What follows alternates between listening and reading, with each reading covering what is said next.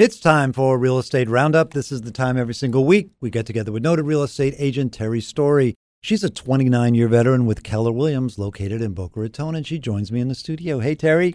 Hey, Steve. Thanks for having me. You're supposed to say that at the end. Uh, let's talk about kind of the responsibilities of the broker in a transaction. You know, looking at ethics and, you know, home defects, which, you know, Sure. all homes have them, and the MLS. How does that work? And what does the agent need to do? You know, well, first of all, we ask the sellers to fill out a seller's disclosure. That way, it's a protection for them, for the agents, and it's disclosing anything that they may have knowledge to that they need to share with a potential buyer. The theory is if a realtor has knowledge of something, for example, we'll use a sinkhole. If, if the realtor knows that Yeah. there's a sinkhole there and the seller tries to hide the fact that there's a sinkhole, well, that becomes a big problem for the realtor. They must disclose it. Yeah. But as far as in the MLS, you know, the question is really do you have to put that in the MLS? The answer to that is no. What's important to understand is that there is an obligation to disclose it, but not necessarily put it in the MLS. You're not going to say, hey, by the way, there's Yeah. a sinkhole. Now, it's up to the discretion of the broker. If they want to advertise it that way, certainly they can. Oh, well, like a sinkhole special, Sinkhole special. you know, Prices are down. 80% off. okay. So, I mean, the MLS to me is kind of a listing of the basic facts and with pictures and the like. So, at the next level, if you're interested, then you go the, the next step deeper. Right. And as you get deeper, then these things get disclosed. And honestly, if there's a sinkhole, let's think about it. If it's Well- a two hundred thousand dollar neighborhood, now the ha- eh, you're going to not going to be able to sell that house for a, a hundred thousand, I maybe not even fifty thousand. So when you look Yeah. at the price, yeah. Well, I mean, the price itself may tell you something for sure. it should anyway. But I mean, a sinkhole is really a radical example, right? I mean, we're, it is. we're talking about bad roofs or whatever, things not. and even with that, for the most part, you can even tell if it's priced properly. Okay, you can tell. Yeah, Yeah. you know, it's like why? Why is this right. such a good value? I want to talk about empty nesters. So there is this idea that when your kids move out and there's just the two of you or there's one of you and you've got this house that's too big that you're going to sell the house, especially today, take a nice profit. Yep. And then you're going to be able to buy something smaller and, you know, kind of pocket the difference and live, live, Happily ever ever. well, live less, you know, live Right. cheaper. So is that true in real life? Yes and no. It depends on where you're moving to. Well, let's, let's talk about that. You're moving locally. Okay. If you're moving locally, and, it, and again, it really just depends on the circumstances, what you have to factor in is lifestyle. So if you have a big house and it's a lot to maintain and you're going to downsize and go to a condo where you, now you can travel and you're footloose, fancy free, yeah, that makes some sense if that fits your lifestyle. Right.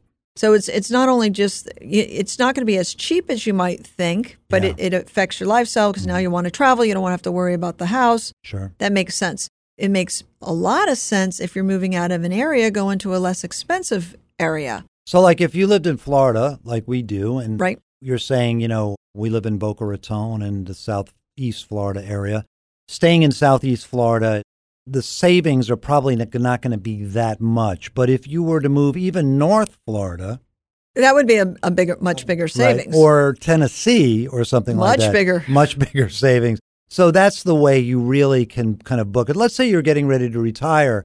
And the equity in your home is an important part of your retirement plan. Sure. To book that difference finally of all that equity that you've been building over the years, you now want to capitalize on it, get it invested, and then live off of it. That's right. Having a lateral or even a downward move in, in a local market probably will not give you the juice you need.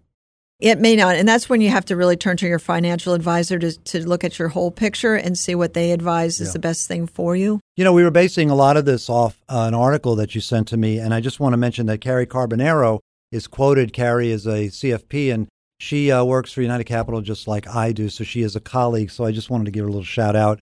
Carrie, congratulations that you got quoted in this article. So let's move on. So this Sure. is my favorite question of the day. A couple of weeks ago, I played golf, and I don't play that often.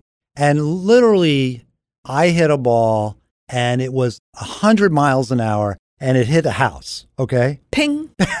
and we're, besides for my embarrassment, you know, I didn't break a window or anything. But here's the question Who is responsible for damage caused by golf balls? Ah, wow, loaded question. Well, first of all, you really have to check with the association that you live in. I pretty much can guess that it's not going to be the golf course. I can tell you Yeah. that it's probably not the association. So I suspect it's all in there that it's all on you, Mr. homeowner who oh. bought on a golf course. Oh, okay. Now, there is some liability, of course, on the on the golfer Yeah, the hacker. the hacker. so the question is, did he intentionally try to hit your house and cause damage? So there's negligence. Well, Well. yeah, Now you got to try to a find the golfer, right. and then if you can find the golfer, is he willing to fess up to well, I tell you, if I had broken a window, I would have left my name. you would have left Yeah, a, a note on the broken window. I, I def- Hi, it's me. Hi, it's me, and tough luck.